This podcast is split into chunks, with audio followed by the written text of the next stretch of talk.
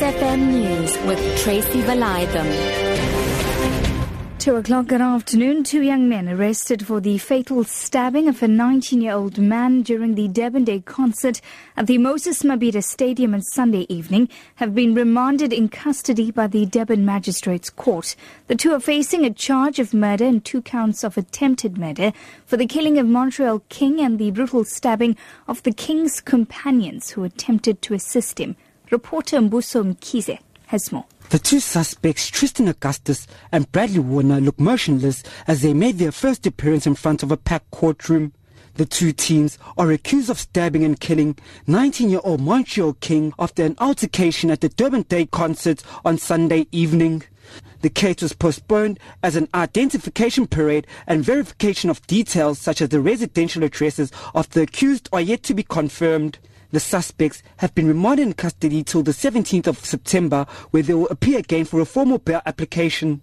The fight among illegal miners, also known as Zama Zamas, has reached alarming proportions. 15 of them have been killed over three days since Monday in Springs on Gauteng's East Rand. Four bodies riddled with bullet wounds were found yesterday alone. Police are investigating. Tsepo Pachane reports. Police say all the victims were shot dead using different caliber of weapons. The police's Tsekiso Mofokeng says they're not ruling out the possibility that the killings could be related to gang fights among the illegal miners. We are investigating the cause and the relations uh, into these matters. The groups are believed to be foreign nationals. The victims have not yet been identified and no one has been arrested so far. The Gauteng Human Settlements Department has found that 2.6 billion rand was spent irregularly over a six-year period. Only about 1.5 billion rand was incurred during the 2014-2015 financial year. This is due to proper procurements not being followed within the department.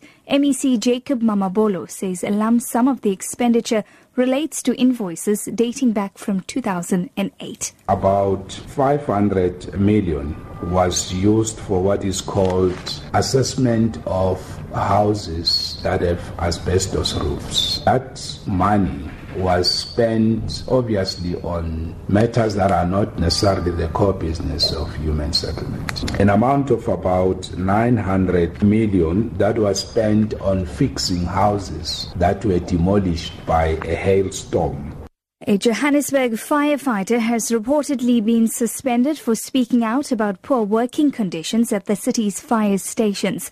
A number of firefighters recently complained publicly about a lack of firefighting equipment. However, the city of Johannesburg says the complaints are unfounded.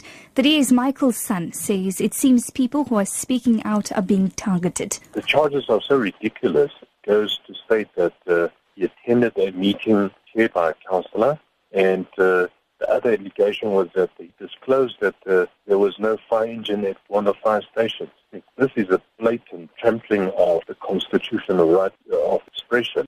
Shrien Dewani or his lawyers are due back to the next meeting with the North London coroner on October the 9th. The coroner is to approach Dewani and whether he's prepared to answer questions about the death of his wife Anni in Cape Town in 2010. Her family attended a hearing earlier today to make their case that a full inquest should proceed. Our correspondent, Catherine Drew, Four years after her death, Anni's family say they are still tortured by not knowing how their daughter died. But North London coroner Andrew Walker offered small comfort. He said he could see little point in an inquest to establish how Anni died, as Shrien Dewani could not be forced to testify and is protected by law from self-incrimination. Mr Walker agreed to send a list of questions from the Hindocha family to see if Shrien Dewani would answer them.